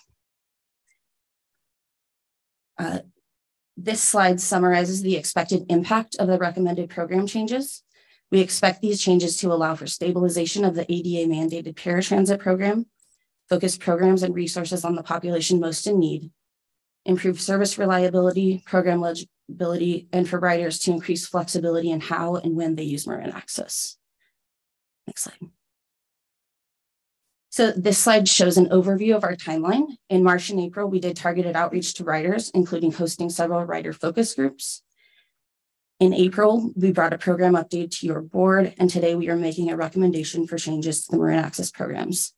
Should your board approve the set of recommendations, we will begin an expansive rider education campaign to educate riders on the changes. Rider education will likely include mailers and other direct outreach to riders, presentations at advisory committee meetings, and to key stakeholders such as the Commission on Aging. We'll also do a refresh of our website and marketing collateral. We anticipate implementing the recommendations on July 1, 2023. Next slide. This slide details the specifics of the action we are requesting your board to take. The request is to accept the staff recommended program changes and approve a 12 month pilot program to enhance Catch a Ride, to cancel the Novato Dial-A-Ride and Connect programs, to make ad- additional administrative changes to improve program legibility and the rider experience, and to authorize the general manager to negotiate contracts with Uber and North Bay Taxi. And next slide. And that concludes the presentation. Thank you. I'm happy to answer any questions. Thank you, Joanna. Excellent, um, excellent report. Questions? Yeah, Eric, go ahead. Uh, thank you, Joanna, for the great report here. Um, so just trying to, we've got a lot of different programs. And I think what I one of my biggest takeaways from this is that we need to simplify our messaging. And you mentioned some of the marketing collateral. Yeah. Um, how are we thinking about this and, and how do we make this simple for for the public to understand between fixed route marin access paratransit dial a ride catch a ride connect i mean and there's probably three or four or five others that i could mention or you know is it purely you've got your fixed route and then you're on demand and then we kind of break it out from there how are we how are we communicating this or plan to communicate this I think uh, through all avenues that we can, I believe we would would use those. Um, we don't necessarily silo both programs. All to some degree we do, but I think there's opportunities for Marin Access riders to also use fixed route. Um, but yeah, I think really any any and every avenue um, is how we would or we're, we're planning to communicate the changes. Yeah, just to add on that that I think while you're right, we don't silo the programs and there are people who cross over, certainly between those two, it is kind of the main way that we do organize a lot of our information. So if you are a fixed rate rider and you're using our website, for example, our program, our, you know, how uh, trip planning tools or anything like that, that's that's where you're going to be is in our fixed route program. And then for the Marin access programs, I think one of the very reasons that we're doing what we're doing here is to help streamline it and make it easier mm. for people to understand because the programs, as you know, had grown over time and they had, you know, it was kind of added on and added on and added on. And so now we're taking, you know, this comprehensive review and evaluation and trying to make it easier overall. So I think, you, you know, as Joanna said, we will be reaching out, kind of using all communication channels possible to do that outreach. But the message is going to be a lot easier than the one that we've had in the past, which, you know, we've relied on our travel navigators to try to help with that because we often would say to users, particularly particularly if they were um, interested in services for uh, older adults or for ADA user, users, we'd, we'd direct them in, in that direction in particular. But um, it, it's not the only way you can get information. Travel, you know, Travel Navigators is just is, is one of the best ways, but not the only way. So they will have that information, of course, too. Um, so it's just, I think, again, we're able to to really streamline a lot of, of the messaging here, including how you, you know the users who are uh, income eligible. I think that's also been an area where we've really made an improvement here. So um, that's kind of the, the general thinking, mm-hmm. but happy we will report back to the board, of course, on the outreach that we're doing. I think we got some ideas, in fact, from the the outreach that we've already done. So through those focus groups, I think we have a better idea of, of how to reach out to, to people. Um, the good part of the types of users that are in the Marin Access program is we do have that ability to talk to to reach out to them directly because we have that contact information. They aren't anonymous, uh, at least not many of them. Anybody the, who's an eligible user under Marin Access is not um, you know, we can contact them directly, I guess is what I'm saying. Yeah. No, I, I think there's a tremendous opportunity to simplify potentially even more. I know you mentioned about updating marketing collateral, whether there's an opportunity to bring in you know, more of a, a, marketing branding type person that can help organize the programs in a way. And I would bring it up because I we're some things are going away, which makes it simple, but then we're also introducing new terms like the West Marin Dial Ride now becomes a Marin Access shuttle. What you know, it, it's it's an opportunity to maybe not introduce new terms, but to simplify. So whether that's an opportunity or or a um, you know something to consider during that marketing to bring in somebody from the outside to, to look at it and give us some some ways to organize this information, I think it'd be in the benefit of our public. Yeah. All right, go ahead. Uh, thanks. Um, thanks for the presentation. It seems like you're trying to make all these programs more efficient and also cost effective at the same time. So it's kind of like a win-win type thing. On the Catch a Ride Program 2.0, how did you determine the rider, what the rider pays in the trip count for the quarter? And then couple that along with also is, it seems like they, people would have the ability to get paper vouchers. How would that piece of it work? I'll start with the second question. So the paper vouchers, we would distribute those uh, quarterly via mail. Um, as Nancy, men Nancy mentioned, we do have contact information and mailing addresses, so we would send those out to riders. Um, currently, uh, riders in the current Catch a Ride program get 10 trips per month. Um, and so we're just spreading that off of, uh, over a quarter now, so 30 trips per quarter. That extra 10 trips for our riders that uh, qualify for our fare assistance program direct feedback from our rider focus group is really how we determine that those additional trips were needed, um, particularly for that population. Okay. And just out of curiosity, if somebody would be short during, say, a quarter, they wanted more vouchers, would we be issuing them more vouchers if they if they needed them during that quarter, if they were over the 30 or over their limit? We would not, no. All right, thanks. Yeah, Mary. A couple questions. So again, just the July 1st, eh, kind of back to the earlier conversation of is there a way to get all the dates somewhat aligned for when things start? Um, second question is Is the taxi a personal dispatcher, like a phone call that you would call in? Um, and are we keeping the travel navigators? And then the final question is on the $25. Just curious how that number was arrived at. Is that based on our financing or is that based on need? And, you know, just a concern about going over that, what happens in particular if somebody goes out of the county and can they originate out of the county? So if somebody go needs to go to San Francisco for a medical appointment, maybe it costs $30. Can they for one way when they come back can it originate in san francisco and come back and they can still use that $25 credit? Yeah so trips have to start or end in marin county. So if they did go to medical appointment in san francisco they could take a trip back. Um, uh, once the cost hits $25 based on the established meter rate the rider pays 100% of the fare beyond that and I, I, guess to answer then on the $25 and how we arrived at it, um, part of it is keeping it simple. So, you know, we, we went with a number that a round number, of course, but also in the past, we've noticed that the trip making, uh, and Robert, you can correct me if I'm wrong, but I believe the trips average trip length was around three, a little over three miles. And within the $25, you get a little over three miles. So it was, it was kind of around that same average trip length so that many trips that could be made with uh, that within that $25 limit uh, where then the user would pay their $5 um, and if you're income qualified you would have you pay nothing. So that was kind of one of the benchmarks i believe that we used. Um, and then you asked about travel navigators and and and they they they will stay. They definitely they are part of the Transdev contract, and they will definitely stay. Uh, I think I think that was those are your questions. Just the only other one was on the taxi dispatch. Oh, is oh. that live or is that it's, is there a person? Yeah. Yeah, it's live. Uh, the rider would call the taxi company directly and schedule their trip. It could be same day, it could be in advance. Um, but yeah, it is a live person that they would be calling to schedule their trip. And it's it would be more direct than it is today.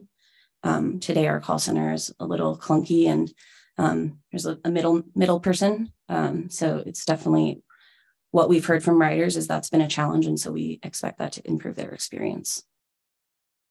Yeah, yeah. Specifically, that that call center was managed by by MV and under our contract with MV. So they were then actually then giving the instructions to the cab company. So we're kind of taking that piece out, as John said. Mary Beth. Um, first, I just love the overall strategic direction, you know, redirecting resources to where they can have the most impact. Um, so um, I think this follows up very nicely on um, Director Colbert's question of what, what are we doing to uh, make sure our services um, is topical for today. A um, couple of super uh, detailed questions though.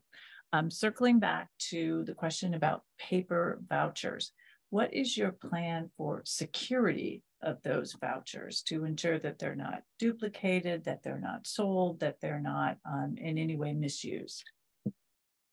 That's a great question. Um, we are going to we're going to print individual riders' names and their Marin Access ID and other information on the voucher. So ideally that stops them from giving them out to anyone. And then once the rider gets in the vehicle, the driver will check their ID to confirm that it matches with the voucher.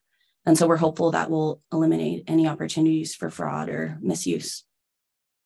Thank you.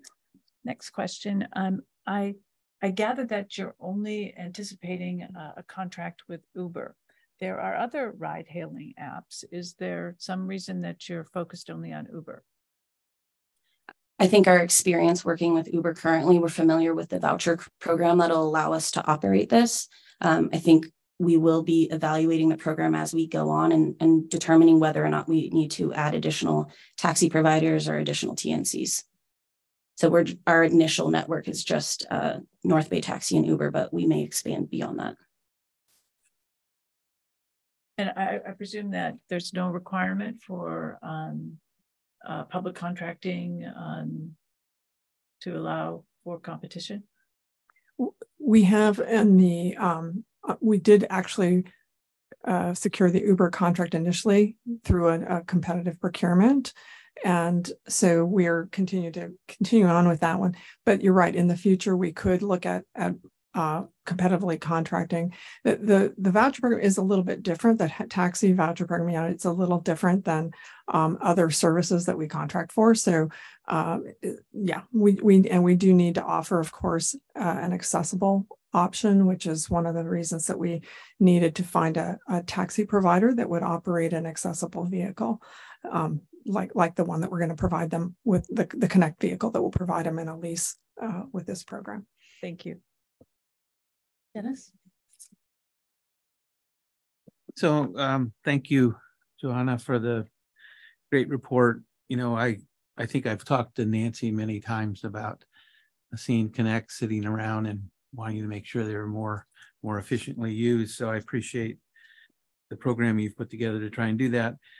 I, I was just thinking that maybe we want to consider reinvesting the savings in this pilot in some way as as incentive to incentivize the incentivize the uh, the uses we want, and in particular, you know, I think the volunteer program is a lifeline to so many people, and you know, at seventy cents a mile, quite honestly, I think the federal government guidelines are between fifty-five and sixty or something like that.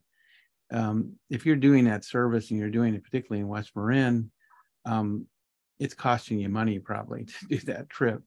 And so, and since it's the lowest cost subsidy we have, maybe we should look at really increasing that amount somehow, really make it worthwhile for people to volunteer. Because I know they're having a lot of problems getting volunteers. I don't think it's all about money, but if money was was increased, it may you know, may get more volunteers. So I, I'd encourage you to look at that sort of thing, and maybe using that savings in some way to to build these programs and really give them a chance to test them out during the pilot. so I don't know if that's increased subsidies to some groups or whatever that is. And then with the Novato, Novato um, North Bay Taxi, I think we're leasing them our vans just to make sure there's enough flexibility in that lease agreement that we can make some changes or, you know, I don't know what that could be, but if there's a small group of people that want to do a shuttle somewhere, maybe maybe that would be a nice alternative that we could provide. And then also the option around developing similar partnerships if, if they're available with other taxi companies too in other areas of Marin. So those are sort of my suggestions and thank you. Thank you. Great. Uh, Stephanie. Yeah, thank you. Uh, you know, I, I want to uh, just acknowledge that we were early into this on-demand business uh, starting in 19, uh, 2018. Um, and that's part of Marin Transit jumping in and trying things, which we're good at, and then modifying. And I, like Director Bushey, really appreciate the willingness to adjust things that have, you know, we've tried them, different models, some of them worked, some of them didn't. And so, uh, time to jettison and rethink. So I, I like that we're going to more simple. Um, and I, Joanna, I wanted to ask, I mean, it seems to me one of our you're you're working with a lot of factors uh, that and and one of them is the lack of accessible vehicles mm-hmm. in the taxi industry right i mean i think it's important to realize that's why we have to why we maintain some of this service and can't turn everybody loose with a voucher is because we don't have the vehicles that they can access. And so um, I think the lease is a great, a great step. Um, I, I wondered as we continue to figure things out, uh, and this is a question to you and Nancy, if we have the ability to share what we're learning with other transit agencies and if we're learning from their experiences with on demand. Uh, some agencies I know haven't really tried it yet and are talking about it and could probably benefit from what we've learned. But I wonder if there's anything that other agencies have learned that that factored into some of these changes. Yeah, we did reach out to other transit agencies and talked through their experience using vouchers, their experience using TNCs. Um, so we've certainly learned from our peers. And I think we all take any opportunity to share findings from our programs with anyone else. So certainly opportunities out there that we take advantage of. Yeah, I mean, is it, it fair to say that on, on demand is still sort of in the experimental stage, grant public transit? I, I would say so, yeah. Yeah, I, I think what I've heard and seen is that, yeah, everybody is kind of doing what we've done and testing it out, seeing where it works best. And it seems to work better in some places than it does in others. And certainly the accessibility component of it is important. There are a lot of other factors that play into how people roll these things out. So I think, yeah, it, it really is kind of site specific uh, as to the successes that, that are out there. But, and there are others that I think have also found out what we found out, which is that it can be a very high cost subsidy per passenger to, to undertake some of these services in certain areas. So yes, and just I will add on for the sake of the team, a number of our team members have speak at conferences about this very topic, especially in the early early days. We were uh, highly sought after speakers on on our experience with the the Connect program. Yeah. Well, again, compliments for this next iteration, and it'll be interesting to see what we learn. And since it has its own discrete audience of users that are not school users and not others, I think when we roll it out with messaging, uh, it'll be for that target mm-hmm. specifically. And doesn't need to all get coordinated on the same day to roll out, I don't think. Right.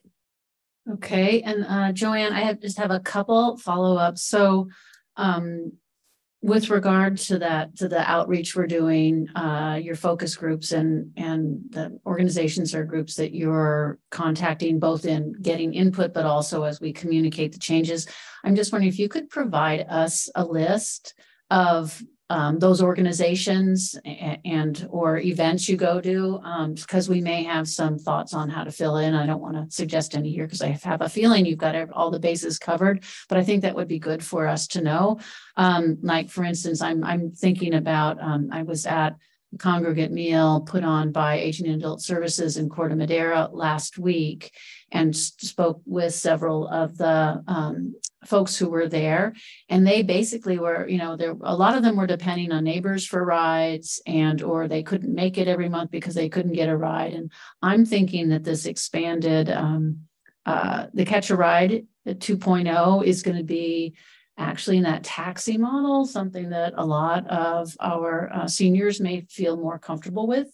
Um, and anyway so just if provide us a list and maybe we can fill in with some outreach so the other thing I, I wanted to ask you, so we know um, we know that we, we, ridership has not returned uh, on a lot of the paratransit or Marin, our Marin Access customers, and um, some of that's with regards to or in response to un, unreliability or can't get a ride, what have you. What else do we know about who has not returned, or are there specific groups?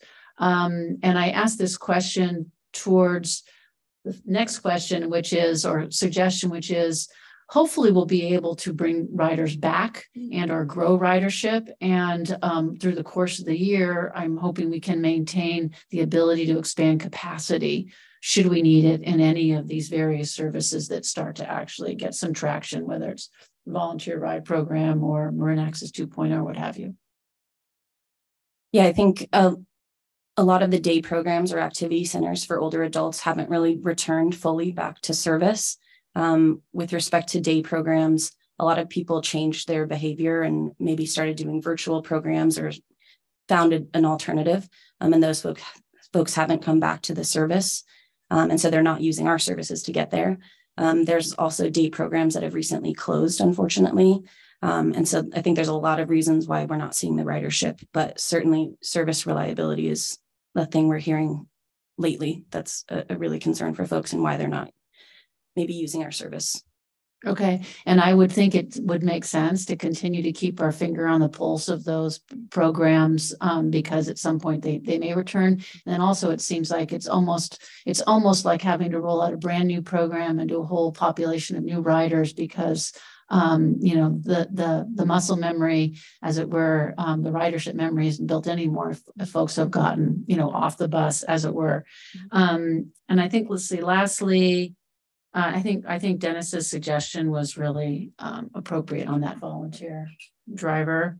Um, frankly, just saying a dollar instead of 60 or 70 cents makes the math e easier. but um, anyway, I think it's I think that that is a program to try to get more more juice out of. Um, otherwise, I agree with all my colleagues. I, I think that really uh, you and the team looking at what's working, what's not working, and then making these tweaks and, and changes all make sense. Um, and the streamlining, the communication is going to be key, and then also not letting up on the communication. As as I as I mentioned, folks start to return to maybe more um, more activities out of the house, and, and we want to encourage that and support it. So especially for the ADA and our senior riders. Right. So, um, any comments from members of the public out in Zoom land? Um, let's see. I'll give everyone a moment. I see no raised hands on Zoom. Okay, so you made a recommendation here, and I'd be looking for a motion to approve those recommendations. Uh, I will move staff's recommendations. Second. Motion Lucan, second second. All those in favor? Aye. Aye, and a roll call. Sorry. Keeping us on our toes. President Rice, how do you vote? Yes. Vice President Colbert, Yes. Second Vice President Lucan, Yes. Director Moulton Peters, Director Rodoni, Yes. Director Sackett, Yes. Director Bushey. Yes. Thank you. That matter carries. Okay, all right. Uh, now we're on to um, item nine, and this is with regards to our zero emission bus rollout plan. And Anna Penoyer is going to make this presentation. All right, good morning, Anna. Good morning.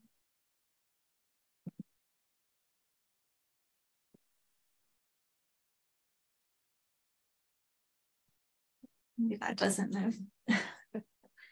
um, good morning, Board of Directors, President Rice. I'm Anna Penoyer, Capital Projects Manager at Marin Transit. Item number nine in your packet, as Nancy just said, is um, our Marin Transit Zero Emission Bus Rollout Plan. And today your board is being asked to adopt a resolution which approves the rollout plan and which will be submitted to the California Air Resource Board. Next slide.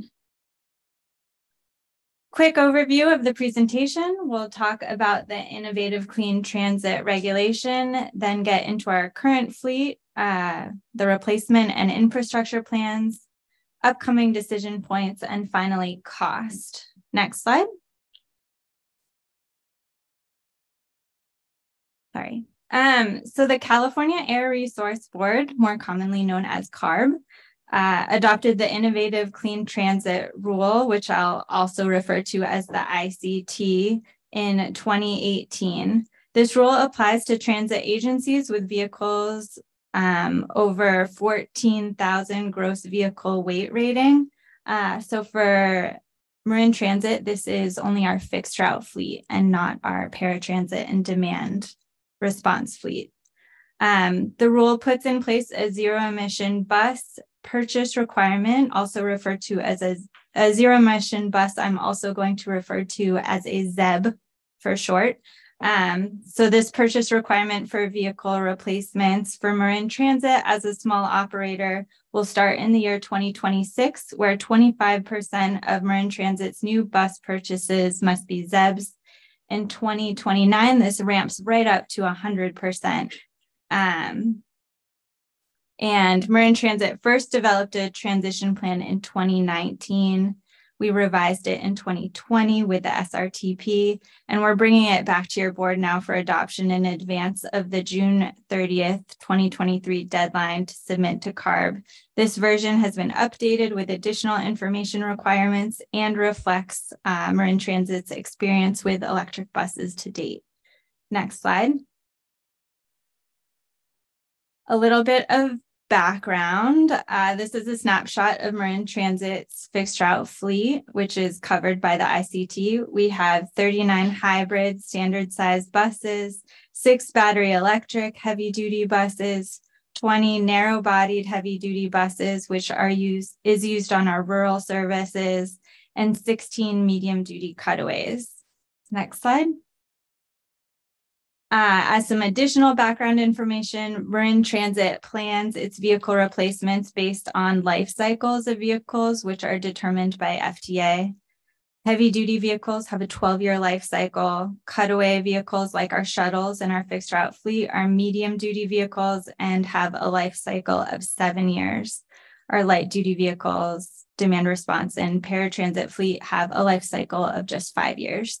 Next slide. So when we were developing the rollout plan, uh, Marin Transit had to make some assumptions due to uncertainty about the future.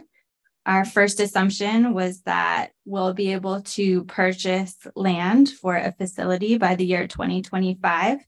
This will give Marin Transit time to develop infrastructure on that land in advance of a 2029 planned purchase of 10 ZEBs. The second assumption is that the range of depot charge buses will increase to 300 miles by the year 2027 to accommodate the length of our longer routes. Thirdly, we need to find a bus that can travel on the windy and hilly terrain of West Marin rural routes by the year 2030. Finally, uh, we assumed that there would be no construction of in-route vehicle charging or hydrogen fueling stations, although there are some decision points identified later in the presentation where we might reevaluate this choice. Next slide. Uh, so this slide shows the methodology for creating our plan. Uh, firstly, all vehicles will meet their useful life and no vehicles will be retired early this is a requirement uh, by the ICT. The plan prioritizes electrification of our fixed route of our, excuse me, of the standard size bus fleet first, where there are many replacement options on the market today. Second, we'll prioritize the replacement of the cutaway fleet. There are some FTA approved battery electric cutaway options. The price is still almost three times what a traditional cutaway costs and the life cycle is only seven years long, making um, that cost count a lot more. Um, so we're hoping to give that a little bit more time to develop. Um, and we also have been testing that mini bus that was at our board meeting last month as a potential replacement for that vehicle type. Uh, the XHFs or our narrow bodied vehicles are um, will be replaced last. These vehicles are traveling on the most challenging terrain, and the vehicle type was chosen to meet the requirements of the big hills and windy roads. So we're giving the we're giving ourselves more time to find a suitable EV replacement um, for that vehicle type. Next slide. This chart is also in your packet and probably much easier to read in your packet. Um, it shows the planned purchases for the next planned vehicle purchases for the next 16 years that the rollout plan covers. Uh, 2026, again, is when Marin Transit has a 25% zero emission bus purchasing requirement, followed by 100% in 2029. Next slide. Uh, and this graphic shows how our fleet composition will change over time as we progress along the plan. It'll go from 7% this year to 100% by the year 2040. Next slide. Along with our fleet rollout plan, Marin Transit is planning for infrastructure. At Rush Landing, there is ability to park and charge 20 fixed route vehicles. There are limitations to that site due to the narrowness of the property. At 3010 and 30, 3010, 3020 Kerner, which we were recently purchased in 2022, we're planning for overnight charging of the demand response fleet. Plans here include the addition of solar canopies, backup battery storage, and chargers and these plans are currently under development. Next slide. Marin Transit still requires land, as you've heard several times today, um, for charging an additional 60 fixed, 60 fixed route vehicles. Uh, staff are actively seeking possible properties and have submitted grant requests to fund potential purchases. Marin Transit needs to find additional land by 2025 in order to have enough time to bring power and charging equipment for that 2029 purchase of 10 vehicles I mentioned previously. Next slide. Along with our infrastructure planning, Marin Transit needs to coordinate with our utilities uh, to ensure that the grid has the capacity to charge our vehicles and that sufficient power can be brought to those charging locations. Marin Transit has already taken advantage of PG&E's electric vehicle fleet program for 600 Rush Landing, where PG&E brought extra power capacity to the site, and Marin Transit installed bus chargers will continue to take advantage of this program, which ensures that proper design standards for fleet electrifications are met and also ensures adequate grid capacity. Staff has also had conversations with MCE who are able to provide insight into electric rate structures and how to get the greenest energy into our fleet. Next slide. I'm going to try to go pretty quickly through these identified decision points in the interest of time. It's been a long meeting so far. Um, but in 2025, we will be making a variety of decisions confirming if uh, electric bus technology has improved to purchase additional vehicles beyond um, what we've planned for. If there's a good cutaway replacement available, um, and evaluate the need to purchase expansion vehicles after we've had more direct experience and the industry has more um, experience with battery electric buses. In 2026, we'll update the infrastructure plan. If Marin Transit has not acquired additional land to support that 10 vehicle purchase, we'll have to investigate alternatives, including hydrogen fuel cell or consolidating infrastructure with a contractor. Next slide. In 2027, we'll determine if battery range has improved enough to deliver the existing service profile, allowing us to plan ahead if we'll need to purchase additional vehicles, redesign service, and or negotiate with jurisdictions to install opportunity charging.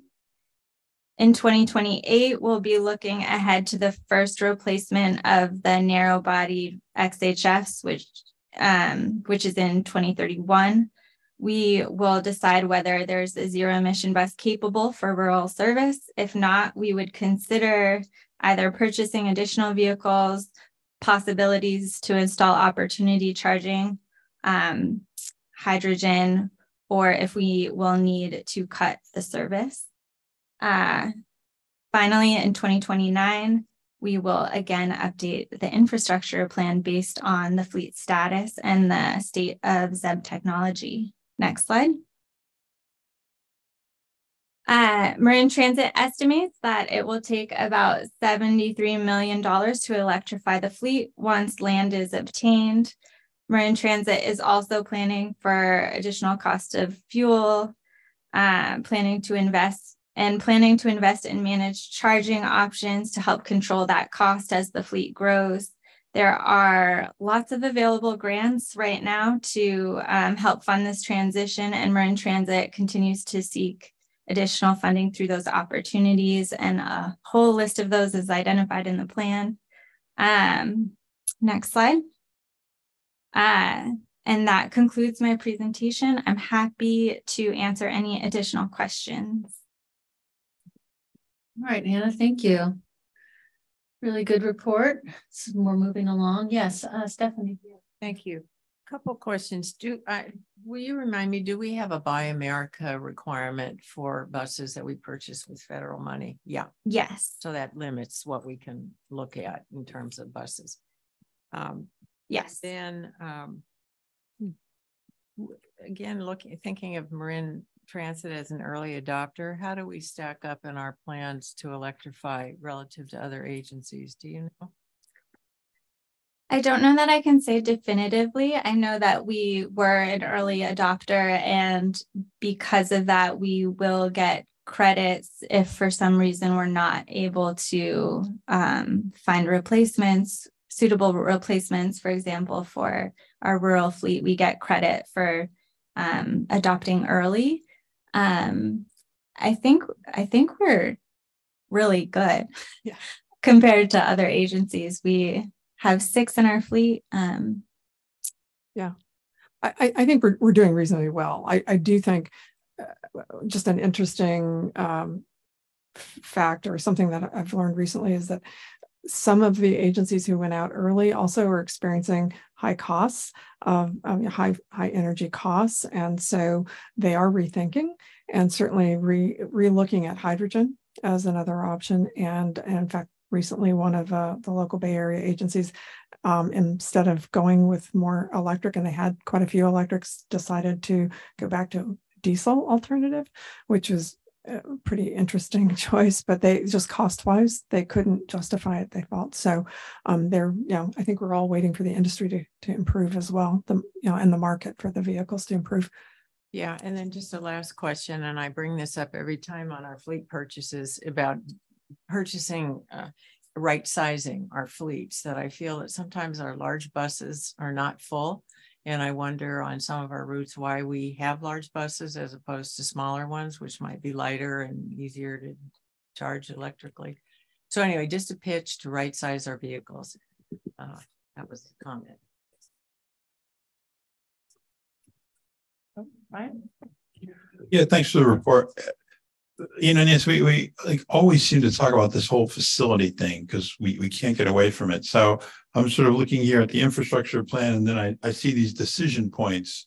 But, you know, what if we don't have a facility? Uh, does this, are we, are we still rolling through these decision points or? It's a great question. Um, we we don't yet, I would say, have a firm plan for not having uh, an electric facility. As Anna kind of mentioned, we might need to work with partners, uh, some of our our providers, to see about using any of the facility sites that they have uh, available.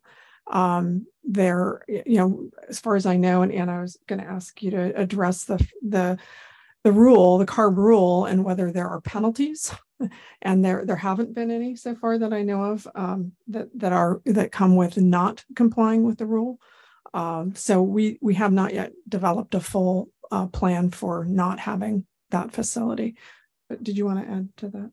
Sure. Yeah, there um, won't be penalties if we are not able to make the plan. Um, so for things like if there's not a suitable alternative vehicle available, there's no penalty. Um, and if we're unable to install infrastructure, that would also give us, um, they're not going to come down on us at all. Um, but the idea is they want us to have a plan in place and be thinking about it um, and not have it come up come as a surprise. So I think that um, as we're 2025 is right around the corner, really. Um, so we are starting to think about um, what's going to happen if we are unable to secure a facility. Anyone to my left? Okay. Um, Anna, so I, a couple questions related to um, Supervisor or Director Moulton Peters' questions.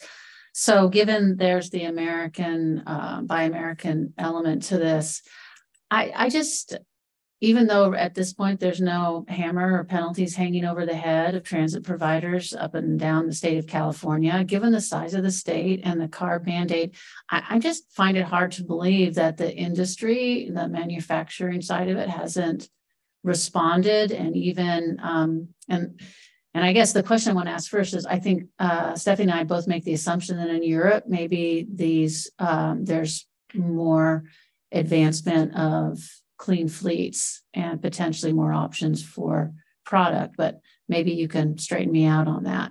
But I'm just, uh, you know, California's a big state, a lot of transit, obviously. COVID threw a big wrench in terms of the future of transit and regional transit, but still, um, the size of the market you'd think would be really helping to move what's available. And I think it is. Um, the Altoona testing process is extensive. It takes years to pass. Um, unfortunately, that caused a delay, but I've heard of more and more manufacturers from Europe who are um, going through that process right now. The mini bus that was here last month was is not currently Altoona tested, but is going through the process right now. Um, so I think there are more players coming into the market.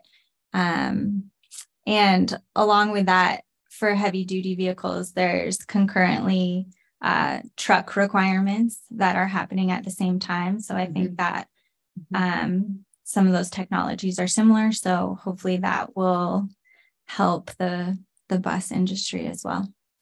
Okay. Yeah, good. Well, good to know. And this is so important, um, really, in terms of meeting our emission goals. Um, so um, anyway, I think we do have. It sounds like we're meeting the plan. We have a plan in place that CARB should be should meet CARB's requirement with at least the planning side of things. But again, this this uh, locating a you know um, a site and the infrastructure to charge is so important. So I guess my last question is um, uh, to the degree that uh, we're you're needing any support in working with partners um, in terms of establishing whether that's Golden Gate Transit or other in terms of investing in charging. I don't know where Golden Gate is with regards to electrifying its fleet. Of course, it's a different challenge. Yeah, Nowhere? Okay. Sorry, they're, they're studying. Okay. Yeah. Well, anyway, um, anyway, keep, keep us apprised. And then lastly, I, uh, hopefully that you're, you're regularly briefing, um, Congressman Huffman's office. Um, just to make sure he, he understands the progress and or challenges we potentially are facing in terms of meeting the state mandate. But of course, we know the congressman is very interested in in climate generally and electrifying or getting off of, of carbon uh, carbon fueled uh, transportation. So, so let's see. Um, can we go to see if anyone is on Zoom would like to que- ask a question or provide a comment? Yes, Anthony Nakor, please unmute. Good morning again, um, board of directors and um, Marin Transit staff. Um, I have a suggestion of bringing back the idea of partner, partnering with AC Transit and other related agencies in testing the hydrogen bus. I remember there was a time back in um, 2012, 2013 when AC Transit partnered with um, Golden Gate Transit in experimenting the hydrogen bus, um, servicing um, um, the um, the East Bay to uh, Marin County route, which was the Route 40 with Golden Gate, and it also operated um, on services to San Francisco and within Marin County. So if we can revisit that idea of collaborating with um, nearby agencies like AC Transit, Sam Transit, um, you know, even Muni for for that matter, so that we can have more um, demonstrator buses for hydrogen and all electric buses. That will allow us, uh, Marin Transit, to have a wide range of choices in terms of which vehicles can power our fleet for the future. And as you know, like as um, you know, like as sad as as sad as sad as it sounds, um, hydrogen buses may actually be more powerful and provide more range for um, our vehicles especially for our longer local routes. So please reconsider the fact that you know we have other agencies on our side that we can visit and collaborate with so that we can have more choices for our vehicles in the future. Thank you. There are no additional speakers in the queue. All right. Thank you, Anthony, for your comment on this and other items today. And so let's see. Um, this was a Is this an action item? Yes, it is. We, so we need to adopt a resolution which will approve the Marin County Transit Zero, uh, the Marin County District Zero Emission Bus Rollout Plan and authorize the general manager to submit the plan to, to CARB in accordance with the innovative clean transit regulations. We have a motion? I'll move the adoption. I'll second the adoption. Motion second, second Colbert. Can we have a roll call, please? President Rice, how do you vote? Yes. Vice President Colbert, Yes.